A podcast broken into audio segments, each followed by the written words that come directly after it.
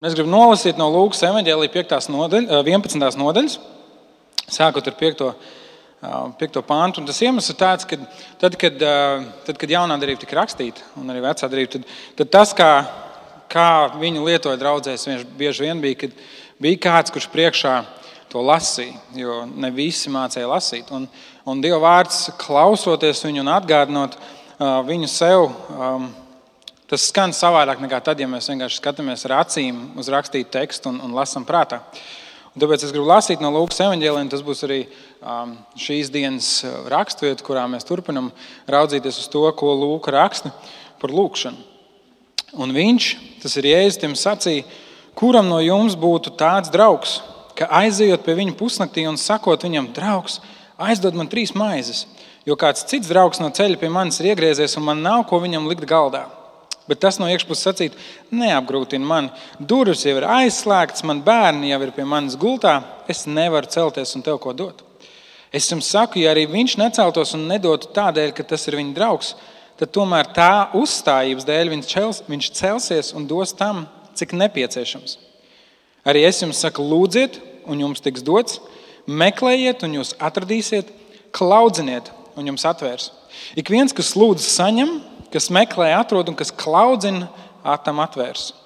Vai starp jums ir tēvs, kas dēlam dos čūsku, ja tas lūgs zivi, vai skorpionu, ja tas lūgs olu? Ja nu jūs samaitāti būdams zināt, dot saviem bērniem labas dāvanas, cik daudz vairāk jūsu tēvs debesīs dos svēto gar tiem, kas viņu lūdz. Mīļais debes tētis, lūdzu, lai tavs vārds šodien uzrunā katru no mums, lai tas maina mūsu sirdis un mūsu prātus tā, ka mēs skaidrāk tevi ieraugam un labāk saprotam tavu aicinājumu mūsu dzīvē. Vienalga, vai, vai, vai jauns, vai vecs, vai um, tevi labi pazīst un, un, un saistīts ar baznīcu jau ilgi, vai varbūt tas ir kaut kas pavisam jauns un svaigs. Es lūdzu, Svētais Gars, ka tu uz katru no mums runātu un ļautu mums piedzīvot to, kā tavs vārds maina. Jēzus vārdā. Amen. Sēdieties, lūdzu.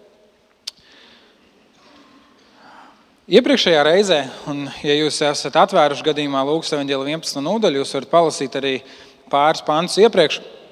Mēs runājām par, par mūsu tēvs lūgšanu, ja reizēm mēs to pazīstam kā tēvreizi, un ka tā ir kā tāda Jēzus ticības apliecība, uh, ietvert lūgšanā. Mīli Dievu un mīli cilvēkus dzenies pa priekšu pēc Dieva valstības, un pēc tam es mierā ar brāļiem un māsām. Mēs runājam par to, ka mūsu lūgšanas nav domātas, lai, lai mēs varētu izlikties garīgāki nekā mēs patiesībā esam.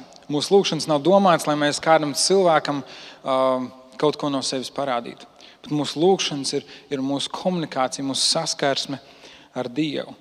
Un tāpat arī mēs runājam par to, ka, ka um, lūkšanās mums nevajag um, kā tādiem pagāniem. Ja? Atcerieties, vārds pagāni nozīmē visas tās citas tautas, kas nebija jūda tauta.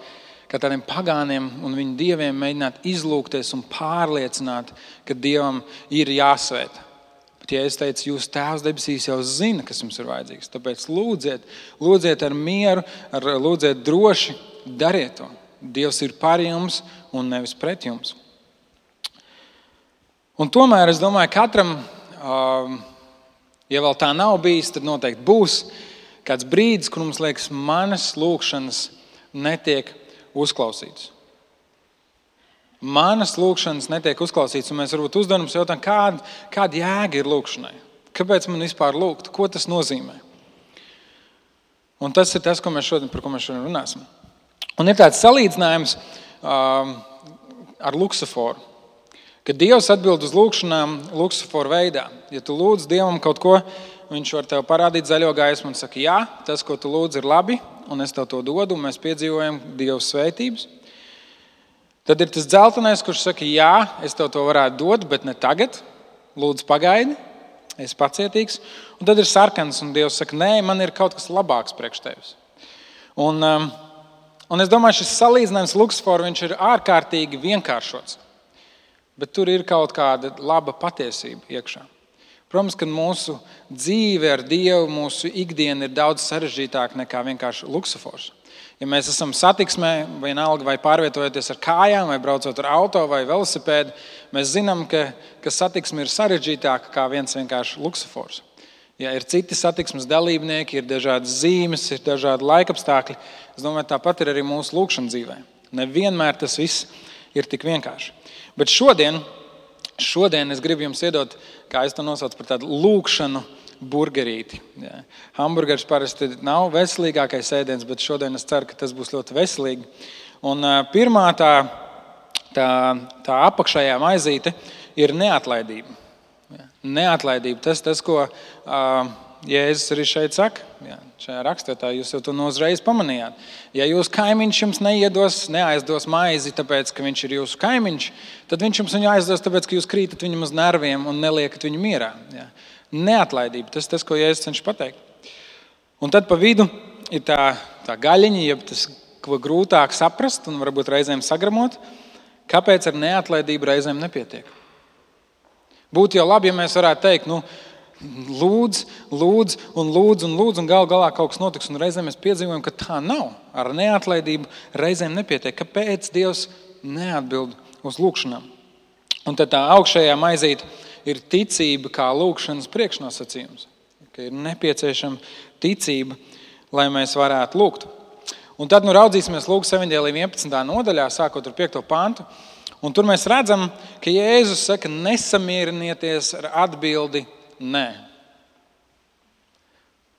Nesamierinieties ar atbildi nē. Ņemiet vērā, paturiet prātā, ka Jēzus šeit runā par lūgšanu. Ja viņš tik, tikko bija mācījis mācekļiem, kā lūgt un ko tas nozīmē. Viņš saka, nesamierinieties ar atbildi nē. Ja, būs kāds kaimiņš, kurš, kurš vai ja tu aizies pie kaimiņa un paprasīsi viņam aizdot maizi, viņš varbūt negribēs tev dot, jo ir vēls vakars un viņš tev varbūt nemaz nav tik labs draugs, kā tev sākumā likās. Bet ja tu viņam neliksi mieru, viņš tev viņu iedos. Tāpēc, ka viņš gribēs iet gulēt. Nesamierinies ar atbildi nē. Ja es saku, lūdziet, meklējiet, klaudziniet. Un te ir, te ir kāda interesanta lieta, kas man lika aizdomāties. Tad es atceros kādu piemēru um, no Jēzus. No Jēzus dzīves, no Jēzus ceļojuma, no Jēzus saskarsmes ar kādu sievieti. Un to mēs varam lasīt Mateja Vāģēlī 15. nodaļā, kur ir kāda sieviete, kāda kanāniešu sieviete, kāda neticīgā sieviete, kāda, kas nepiedar pie draudzes, kur nāk pie Jēzus un sauc nevis saka, bet sauc, Kungs, Dāvida dēls, apžēlojies par mani. Manu meitu dēmons briesmīgi moka. Viņa sauc, viņa lūdz, Kungs, apžēlojies. Viņa nav tā, ka viņa vienkārši pieklāt, dārgais Jēzus, vai tev būtu laiks ar mani parunāt? Jēzus dodas uz ceļu, uz priekšu, viņa sauc, Kungs, Dāvida dēls, apžēlojies. Un ko mēs lasām tālāk? Bet viņš tai neatbildēja ne vārdu. Viņas lūgšana netiek uzklausīta. Un kas notiek? Viņa mācekļi pienāca un lūdza, palīdz tā, jo tā kliedz nākamais mums. Mācekļiem jau ir apnicis, viņiem ir pierēbies. Viņi saka, Jēzu, atrisini šo situāciju. Pasties, kā viņi staigā mums pakaļ un bļaustās. Ko cilvēki par mums padomās? Jēzu, palīdzi viņai! Es nezinu, vai to varētu teikt, kā kāda aizlūgšana, kur mācekļi nāk pie Jēzus šīs sievietes dēļ. Viņi saka, varbūt ne gluži tāpēc, ka viņiem sirds sāpēja par šo sievieti. Viņi saka, bet šī situācija jau mūs ir novedusi līdz ārprātam. Jēzu, palīdz viņai! Un Jēzus tam atbildēja, es neesmu sūtīts ne pie viena cita, kā vienīgi pie Izraēla nama pazudušajām avīm. Reizēm es lasu par Jēzu un liekas, ko? Tā nav tā bilde, kas man ir par Jēzu. Tas nav tas, ko es mācījos, kad es sāku nākt baznīcā. Ja man vienmēr teica, ja tu lūdz, Dievs tev atbildēs.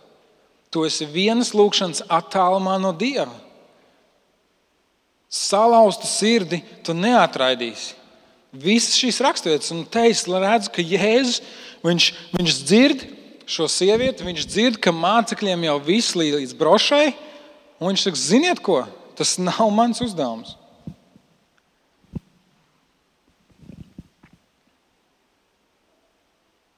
Bet sieviete Sieviete pienākus klāt, nometās ceļos viņa priekšā sacīdama.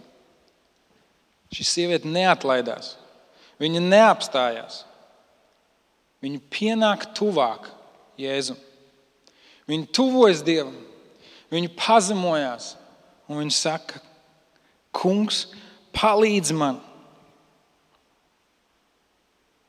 Un viņš atbildēja, nav labi bērniem domāto maizi nomest sunīšiem. Ārprāts! Jēzus tikko šo sievieti nosauca par suni. Ko viņš ar to grib pateikt? Un mēs saprotam, ka tajā laikā šī, um, šī vēsture, šī, šī, šī vide, šis, šis, šie notikumi ir, ir, ir tādā spriedzē, kur ir šīs dažādas kultūras un kultūras sadursme, un kur Jēzum ir šis, šis viņa uzdevums iet pie tās tautas, kur Dievs bija izredzējis, un ar viņu runāt, un, un caur viņu nodrošināt šo glābšanu. Un, un šajā gadījumā mums ir šī priekšrocība, jo, jo mēs zinām, kas notiek tālāk. Cik daudz no jums ir lasījuši apstuļu darbu grāmatu? Mēs zinām, kas notiek tālāk. Svētais gars izlējās pār pagāniem. Svētais gars tas ir Dieva nodoms visas tautas svētīt un glābt. Mums ir šī priekšrocība, bet šī sieviete, šī sieviete neatstājās. Viņa saka, Jā, Jēzu, tev ir taisnība. Un tomēr sunīši pārtiek no tā, kas nokrīt zem galda. Un mēs redzam no šī teksta, un mēs saprotam, ka tas, ko Jēzus viņai pateica, tas nebija kā apvainojums. Ka tas nebija kā uzbrauciens, viņš vienkārši raksturo to, kas šajā brīdī notiek. Viņš saka, man ir misija, man ir uzdevums, Tēvs man ir sūtījis.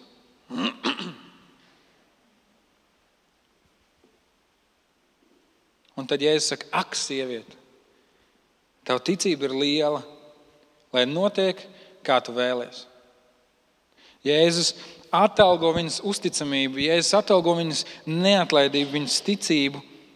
Un tur teikts, tajā brīdī viņas meita kļuva vesela.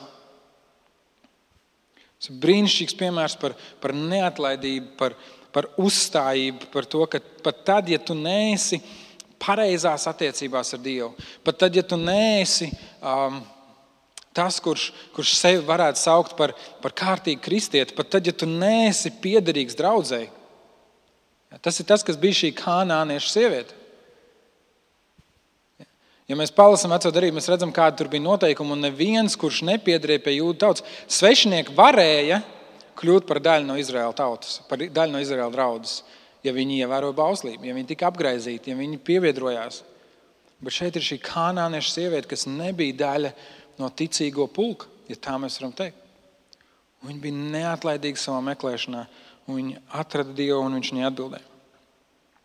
Vēl kāds viens piemērs, kas man ir iedrošinājis manā dzīvē par lūkšanu, ir atrodams 1. mūzes grāmatā, 18. nodaļā, kur, kur pie Ābrahama atnāk divi vīri. Un, un šis stāsts un tā ir tā līdzība, kur šie divi vīri reprezentē to, kas ir Dievs. Un viņi runājās tur, un, un šie vīri dod kādus norādījumus, un viņi pastāsta par to, kāds ir Dieva nodoms. Un viņi pastāsta par kādām divām pilsētām, kuras sauc Sodoma un Gomora. Un vēlāk šīs pilsētas kļuva kā tāda palama, kā tāds teiciens tā laika zināmajā pasaulē, kā tāds nolemtības apzīmējums. Bet nāk šie vīri un viņi stāsta, šajā pilsētā cilvēki ir aizmirsuši Dievu. Šajās pilsētās cilvēki ir uzgriezuši muguru dievam, šajās pilsētās cilvēki dara briesmīgas netiklības. Un, ja jūs palasiet šo, šo mūzes grāmatas 18. nodaļu, pirmās mūzes grāmatas 18. nodaļu, tas ir vienkārši mūsdienu, mūsdienu prātam neaptverami. Kur ir izvarošanas un, un, un dažādas citas lietas, kur un, un, un Ābrahams aizlūdz par šīm pilsētām. Un viņš saka, ja tur būs 50 taisni cilvēki, 50 ticīgi cilvēki, vai tu iežēlosies par šo pilsētu? Viņi saka, labi, mēs tev paklausīsim. Ja tur būs 50, tad mēs šo pilsētu neiznīcināsim. Un Abrahams turpina kaulēties ar Dievu. Viņš saka, bet ja tur būs par pieci mazāk, vai tad šo piecu cilvēku dēļ tu iznīcinās pilsētu? Un viņš saka, nē, 45 cilvēku dēļ mēs neiznīcināsim. Un tā tas noiet līdz desmit cilvēkiem. Abrahams tirgojas ar Dievu, viņš ir neatlaidīgs. Viņš saka, ja tur būs desmit taisni cilvēki, Desmit cilvēki, kuriem rūp tas, ko Dievs saka, vai tu pasaudzēsi šo pilsētu. Viņi saka, es pasaudzēšu. Jo Dievs negrib iznīcināt cilvēku. Dievs nav pret cilvēku, Dievs ir radījis cilvēku. Dievs mīl cilvēku. Pat vecajā darbā mēs redzam, ka Dievs vēlēs, lai cilvēks atgriežas pie Dieva, lai viņš atgriežas pie sava radītāja. Un tomēr Dievs ir taisns Dievs, un Dievs ir teicis, ka grēka alga ir nāve, kad ir rezultāts tam, kā tu dzīvo. Un bija pienācis laiks, ka šie cilvēki piedzīvo šīs grēka sekas. Bet gal galā šai pilsētā neatradās desmit taisnu cilvēku. Tikai Lats un viņa ģimene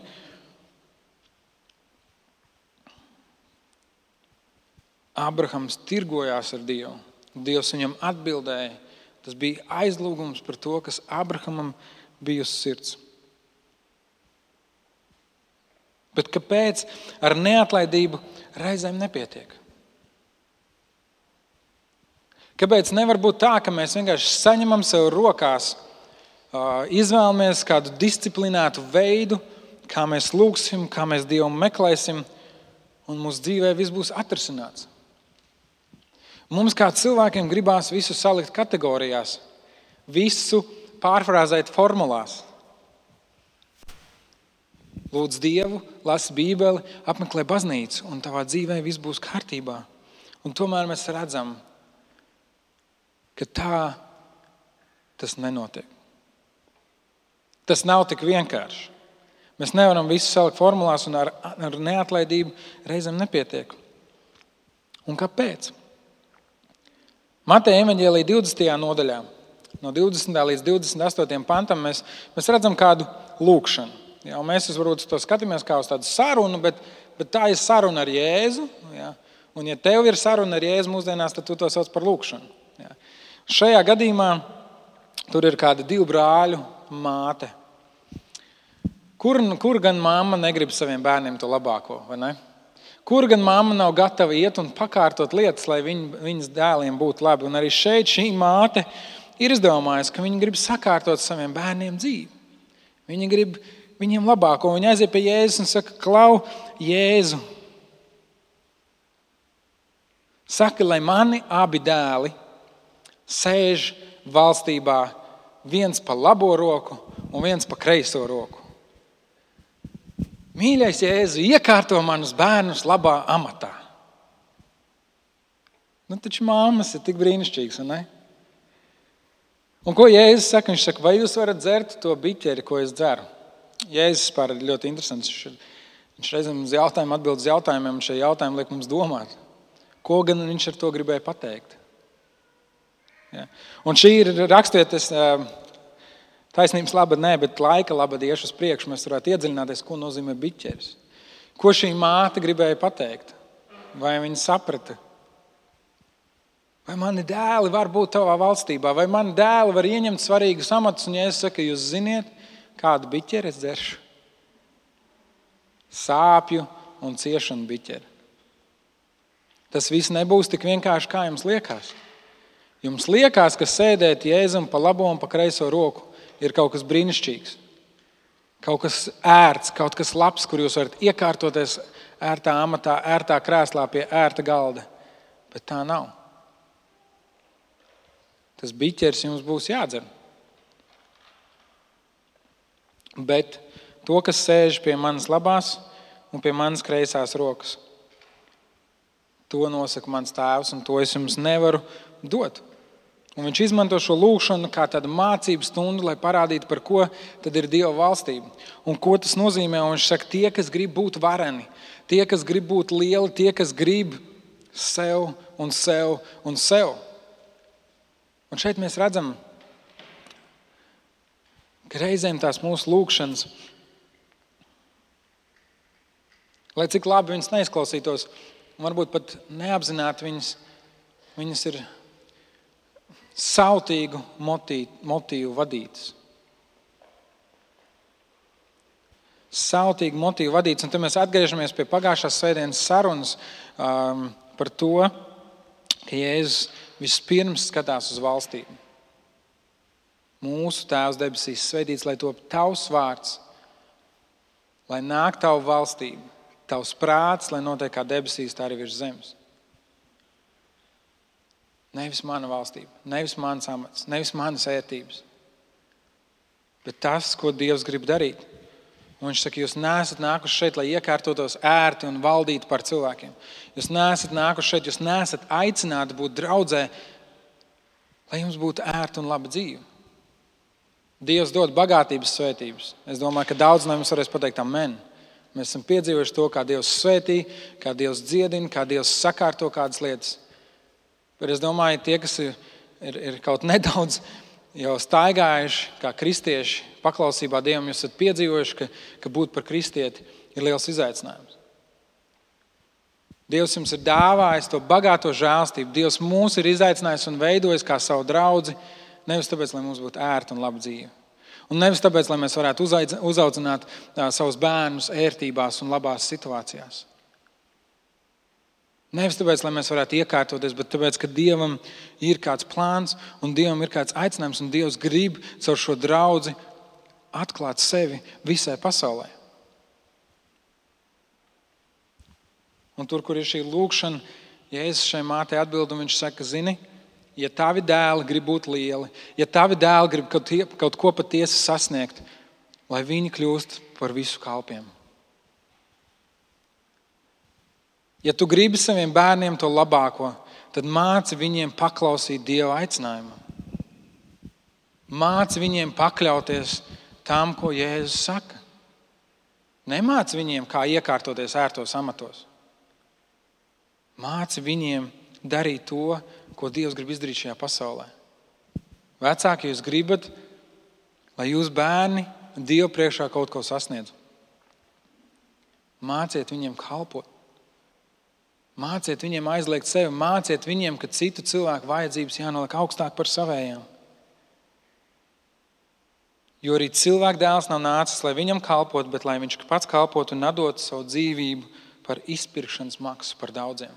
Jēzus mums atstāja piemēru. Viņš savu dzīvi nolika, lai citu cilvēku dzīves varētu uzplaukt.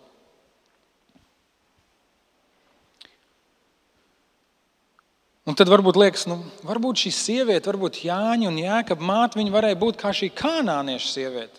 Varbūt viņai vajadzēja piecirst kāju un teikt, bet Jēzu, varbūt viņai vajadzēja būt uzstājīgākai. varbūt viņai nevajadzēja pieņemt to, ka Jēzus saka, Nē.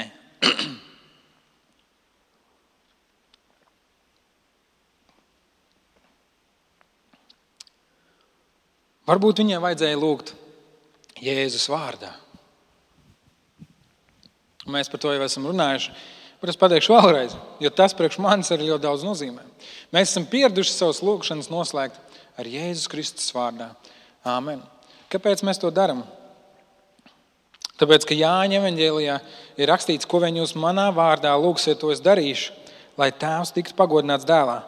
Ja jūs manā vārdā man ko lūgsiet, es darīšu. Šeit ir atbilde. Dievkalpojums beidzies, ejiet mājās. Visu, ko jūs gribat, tikai pielieciet klāt Jēzus Kristus vārdā. Āmen. Un te jums viss būs. Vai tas ir tas, ko Jēzus ar to gribēja pateikt? Nē. Jēzus vārdā nozīmē lūgt saskaņā ar viņa gribu.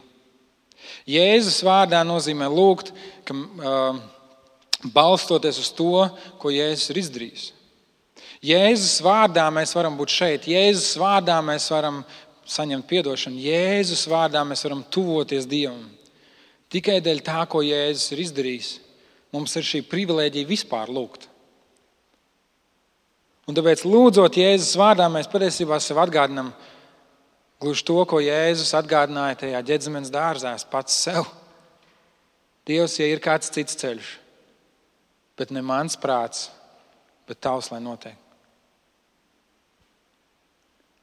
Un tad, kad mēs lūdzam, mēs lūdzam Jēzus vārdā, mēs varam teikt, Jēzu, man gribētos, lai ir tā vai šā. Jēzu, man liekas, ka man vajag šo un to, bet, bet tavā vārdā es to lūdzu. Un ja tas nav saskaņā ar tavu gribu, tad lai notiek tavs prāts. Un reizēm šīs lūkšanas lūgt ir tik ļoti grūti, jo mums ļoti gribās. Un mums liekas, ka mums ļoti vajag. Arī šai mātei Viņai gribējās, lai viņas bērni kaut ko sasniedz. Bet Jēzus Mateja Vangelijas 6. nodaļā saka, meklējiet vispirms Dieva valstību un viņa taisnību, un tad jums šīs lietas taps piemestas. Meklējiet vispirms Dieva valstību, mīļie. Es to esmu teicis atkal un atkal, un es domāju, ka es to atgādinu, atkārtoju, tāpēc ka man tas ir ļoti svarīgi to atcerēties. Bet es gribu, lai arī mēs, kā draugi, to atceramies meklējam vispirms Dieva valstību. Meklējam vispirms Dieva valstību. Ja kāds no jums bija lieldienu dievkalpojumā, jūs varbūt atceraties, ka es stāstīju par, par, par mūsu dzīvi un Jēzus dzīvi. Un, kad mēs dzirdam evaņģēlīju, mēs reizēm dzirdam, ka cilvēks saka, ielaid Jēzu savā sirdī, ielaid Jēzu savā dzīvē. Un tas ir atkal, es domāju, šim, šim teicienam ir, ir laba doma, laba nozīme. Es negribu pārmest vai kādu tiesāt, bet es gribu teikt, mūsu dzīves jēzum ir pa mazu. Un tā patiesība ir tā, ka Jēzus aicina ienākt mūsu savā dzīvē, savā stāstā, savā uzdevumā. Jēzus nenomira pie krusta tikai tāpēc, lai tev būtu Jēzus sirsniņā un tu varētu justies labi par savu dzīvi un būt mierā ar to, ka nomirstot, tu satiksi viņu debesīs. Tur ir kaut kas vairāk. Jēzum ir aicinājums, Jēzum ir uzdevums. Viņš, pied, viņš izplāno šo lielo glābšanas stāstu. Viņš nomirst pie krusta tāpēc, lai visu radību, lai visu, visus cilvēkus aicinātu pie sevis atpakaļ. Un mēs, kā draugi, mūsu uzdevums ir dzīties pēc šīs valstības. Mūsu uzdevums ir darīt visu iespējamo, lai tas varētu notikt. Mūsu uzdevums nav iekārtot sev ērtas dzīves, un paldies Dievam, vismaz pagaidām. Es domāju, ka salīdzinot ar lielu daļu citu cilvēku šajā pasaulē, mēs varam dzīvot diezgan ērti. Mēs varam dzīvot diezgan mierā. Mēs varam piedzīvot, ka Dievs mūs svētī un ļauj dažādas lietas bagātīgi baudīt. Bet arī baudot šīs lietas, ka mēs atceramies dzīties pa priekšu pēc Dieva valstības.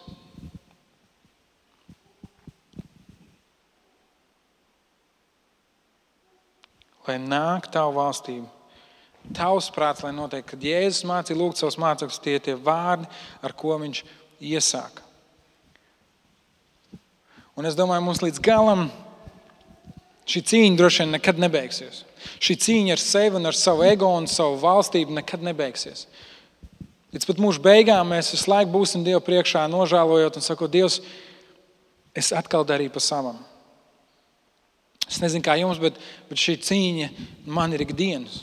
No rīta pieceļoties, domājot par to, kas man būtu labāk un ko es vēlos, tā vietā, lai uzdot jautājumu, Dievs, ko tu gribi, lai es šodien daru.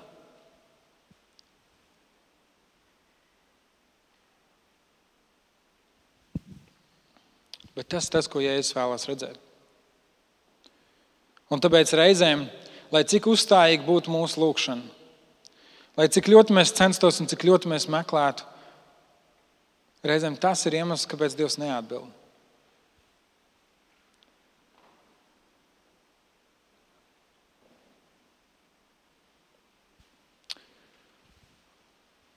Un visbeidzot, ticība.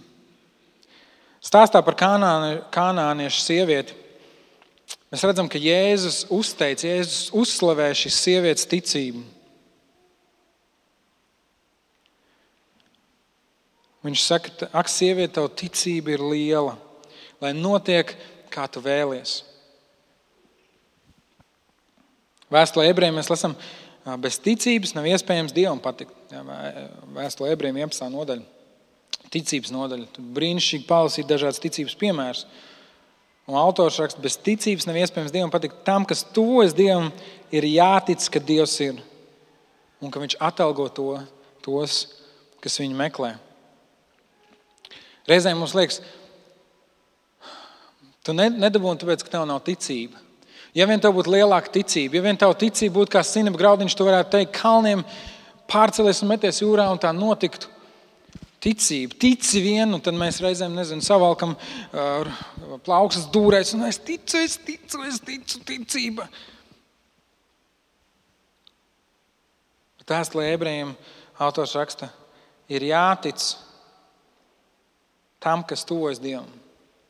Tam, kas tuvojas Dievam vispirms, tas, kurš tuvojas Dievam. Ja mē, mēs lūdzam kaut ko, un nav svarīgi, ka mēs ticam, vai tas notiks vai nenotiks. Bet šis priekšnesums ir tuvoties Dievam. Tuvoties Dievam. Ir daudz cilvēku, kur lūdz un prasa. Es, kad biju maziņš, nebija kristēts, es bieži lūdzu Dievam kādas lietas, kuras es gribēju sev. Vai vēl biežāk es dusmojos un lamājos uz Dievu par to, ka no, nav noticis pēc manas prāta. Bet man absolūti nebija svarīgi tuvoties Dievam. Bet autors, vēstule ebrejiem autors raksta, tuvojies Dievam, tas, kurš tuvojas Dievam, ir jātic, ka Dievs ir un ka Viņš atalgo tos, kas viņu meklē. Viņš nesaka, ka tev ir jātic, ka tu dabūsi to, ko tu prasi.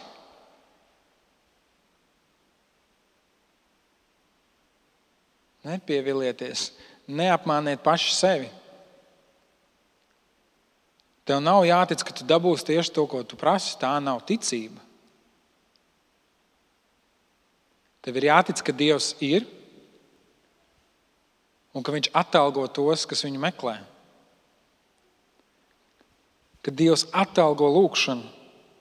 Un tāpēc arī mēs lasījām, lūdziet, meklējiet, klaudziniet. Ticība nav pārliecība, ka mēs saņemsim to, ko lūdzam. Reizēm cilvēki Ir tik daudz stāstu zinām, kur cilvēks saka, es ticu, ka Dievs man var dziedināt, un es lūgšu, lai Viņš man dziedina, un tāpēc es neiešu pie ārstiem un nelietošu zāles.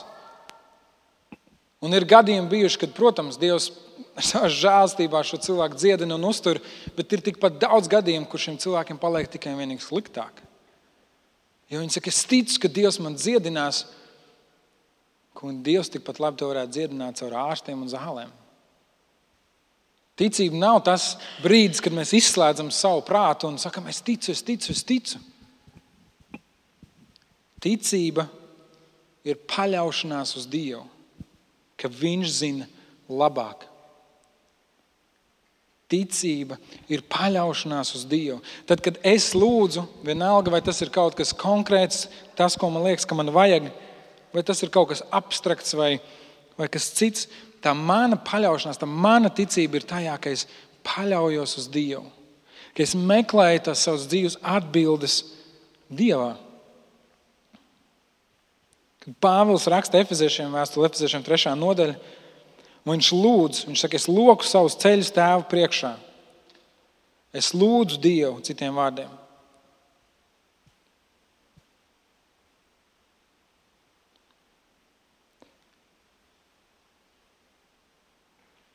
Ka viņš pēc savas godīgas bagātības dod stiprinājumu jūsu iekšējiem cilvēkam caur savu garu. Tā ka Kristus caur, caur ticību iemājo jūsu sirdīs un jūs iesakņojaties un nostiprināties mīlestībā. Lai līdz ar visiem svētījumiem jūs būtu spējīgi izprast tās plašumu, garumu, augstumu un dziļumu un atzītu Kristus mīlestību, kas pārāk par atziņu. Un lai Dievs jūs piepildītu visā savā pilnībā. Dievam kas ar savu spēku darbojamies mūsos, spēj darīt neizmērojami vairāk, nekā mēs lūdzam vai nojaušam. Lai viņam gods draudzē un Jēzu Kristu paudžu paudzēs mūžu mūžos. Āmen! Un te kāda no jums vērīgākie klausītāji var teikt, bet te ir teikts, lai Kristus mājo jūsu sirdīs. Un tu teici, ka mums nevajag aicināt Kristus sirdīs. Tas nav tas, ko es gribēju teikt. Mums vajag, ja, ja mēs saprotam sirdi kā ar savu būtību, ja mēs saprotam to brīdi, kad, um, kad, kad Bībele par sirdi saka visu mūsu būtību, mums vajag, lai Kristus mājo mūsos. Mums vajag, lai Viņš pārņem pilnībā, kas, kas esam mēs. Bet, ja mēs skatāmies lielajā bildē, mēs saprotam, ka Dievs ir plašāks. Un arī šeit Pāvils turpina, un viņš saka, ka Dievs spēj darīt neizmērojami vairāk, nekā mēs lūdzam vai nojaušam neizmērojami vairāk nekā mēs lūdzam un nojaušam. Ticība ir paļaušanās uz Dievu, ka Viņš zina labāk. Tas ir tas, ko Pāvils lūdz par efeziešiem. Viņš saka, es lūdzu, lai jūs saprastu augstumu, plašumu, dziļumu. Ka Dievs ir daudz vairāk nekā jūs saprotat. Ka Dievs reizēm neatbild uz jūsu lūgšanām, tāpēc, ka jūsu lūgšanas varbūt ir pārāk mazas, vai reizēm viņas ir aplamas.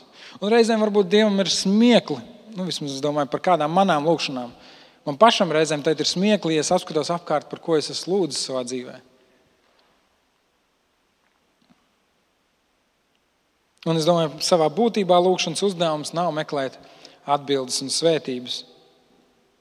Lūkšanas uzdevums ir meklēt kādu, kādu personu, kuram ir šīs atbildes un svētības. Lūkšanas uzdevums ir meklēt Dievu.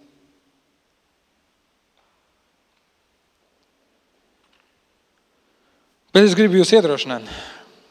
Jums nevajadzētu uztraukties, ka jūs kādreiz lūdzat nepareizi.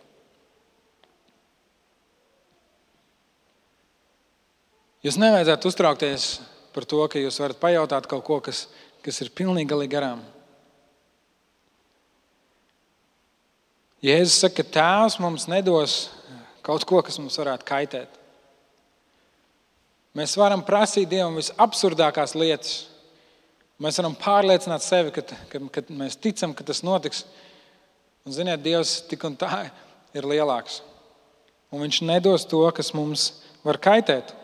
Tas ir tas, ko Jēzus saka Lūkas 11. nodaļā. Vai starp jums ir tēvs, kas dēlam dos čūsku, ja tas lūgs zivi? Mūsu meita Katrīna visu laiku stiepjas pēc kaut kā. Tā skaitā šķērēm, nāzi, karstām lietām uz plīts. Ja, viņa visu laiku, un ja mēs viņai neļaujam ņemt, viņa raud. Un reizēm viņa raud tik ļoti, ka viņa nokrīt zemē un tā aizbrēku. Un ko man vajadzētu darīt? Oh, es ne, tu, tā ārdiet, labi, ņem nāzes, paspēlējies. Nu, man atņemtu bērnus tādā gadījumā. Es būtu ļoti slikts tēvs. Un Dievs, Dievs ir daudz labāks tēvs nekā es jebkad būšu. Dievs ir pilnīgs tēvs, un Viņš nedod, nedod saviem bērniem lietas, kas viņiem ir bīstamas. Viņš nedod saviem bērniem to, kas viņiem var kaitēt.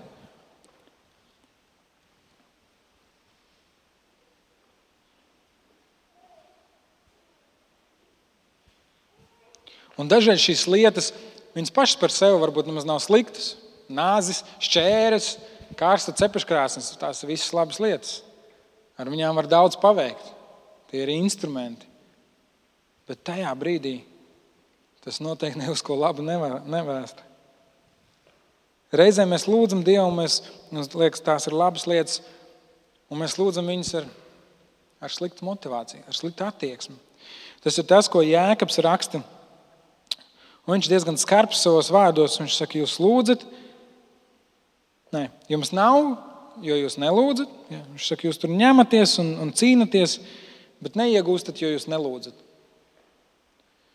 Un tad viņš saka, un ja jūs lūdzat, jūs nesaņemat tādēļ, ka lūdzat aplam, lai tērētu savām baudām.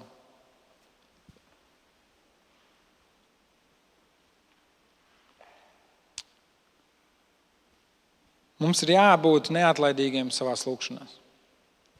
Neatlaidīgiem kā Ābrahams šajā stāstā par Sodomu un Gomoru, neatlaidīgiem kā šī kanānieša sieviete, kurai nebija nekāda tiesība no Jēzus kaut ko pieprasīt. Un tomēr viņa neatlaidās un Jēzus viņai atbildēja. Tomēr mums ir jāsaprot, ka Dieva prāts un tas, kas ir Dievs, ir daudz lielāks nekā mēs vispār saprotam, nekā mēs spējam iedomāties.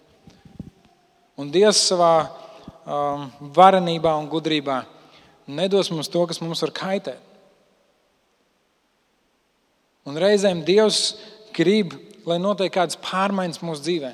Reizēm Dievs grib, lai mēs kaut ko saprotam un piedzīvojam. Un ja mēs saņemtu to, ko mēs lūdzam, tas tikai apmierinātu mūsu ego, palielinātu mūsu lepnību un turpinātu mūs vest prom no uzticības Dievam.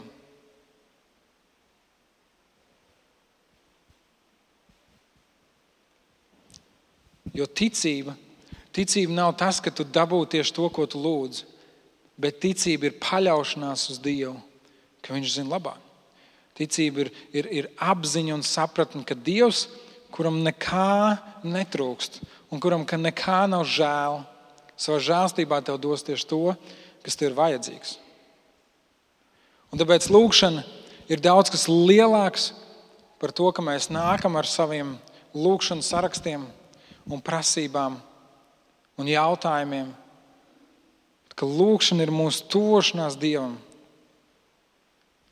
Kā vēstulē ebrejiem ir teikts, ka tas, kurš tuvojas Dievam, viņam ir jātic, ka Dievs ir un ka Viņš atalgo. Un es gribu aicināt, draugus, ka arī mēs varam būt šie neatlaidīgie lūdzēji, kur meklē Dievu visu pirms. Un es gribu iedrošināt jūs nebaidīties lūgt un prasīt Dievu. Un tāpat laikā, ja Viņš jums kaut ko nedod, varbūt jūs lūdzat aplami. Un jūs varat par to pasmieties un teikt, paldies Dievs, ka tu neiedēvi man to, ko es prasīju. Es paļaujos, ka tu man dos to, kas ir vajadzīgs. Es aicinu, mēs varam lūgt Dievu, un, un, un arī, ka Jolanta var nākt. Un, uh, mēs pielūgsim, mēs pavadīsim laiku arī um, dziedot, un slavējot un tuvojoties Dievam, Dieva klātbūtnē. Un mēs varam sev atgādināt to, ka mēs to visu varam darīt Jēzus vārdā. Tikai tādēļ, ka Jēzus ir nācis un ar savu dzīvību samaksājis par katru no mums. Ka viņš ir uh, nojaucis šos mūrus un nojaucis šos šķēršļus, kas mums traucē ieiet viņa klātbūtnē. Esam pie krusta nomirst, tad šis priekšskars pārplīs. Un mēs varam tuvoties Dieva klātbūtnē un teikt, aba tēvs. Mēs varam teikt, tēti. Un mēs varam būt pārliecināti un atgādināt sev, tas, ko Lūks ir iekļauts savā evanģēlijā, kur Jēzus saka, ja jūs lūgsiet olu, Dievs jums nedos čūsku. Ja jūs slikti būdami, zinat labas lietas darīt, cik daudz vairāk Dievs, kurš ir lielāks nekā mūsu saprāšana, kurš ir lielāks nekā mūsu atzīšana. Un es gribu jūs iedrošināt, lūgt. Ja ir, ja ir kāda lieta, par ko tu gribi kopā lūgt, es priecāšos ar tevi lūgt. Es aiziešu tur maliņā, tur pienākt, mēs varam parunāt par tevi aizlūgšu. Tu vari pagriezties pret savu blakus sēdētāju un teikt, es gribu, lai tu kopā ar mani lūdz. Ir kaut kas uz manas sirds. Tāpat tu vari lūgt arī pats, tuvoties Dievam. Tev nav nepieciešams ne vidutājs, ne kāds ceļa rādītājs. Jo Dievs caur Jēzu Kristu ir padarījis iespējamu, ka mēs varam viņam tuvoties. Mīļais debes tēti, paldies tev par šo rītu. Un, uh, es lūdzu, ka šī, šis piemērs um, par šo neatlaidīgo sievieti, šis piemērs no šīs Bībeles varētu kalpot mums kā izaicinājums un iedrošinājums, lai arī mēs esam neatlaidīgi savā lūkšanā un tuvojamies tev.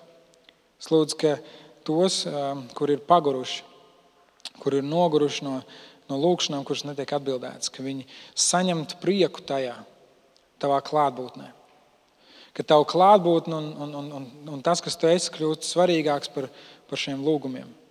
Ka mēs ieraudzītu to tavu pla, plašumu, garumu, augstumu, ka mēs saprastu, cik liels Dievs tu esi un ka mūsu lūgšana būtu tuvošanās tev un paļaušanās uz tevi. Ka mēs nezaudētu drosmi, bet meklētu tevi un iegūtu to, kas mums patiesi ir, vajad, patiesi ir vajadzīgs. Jēzus vārdā. Amen.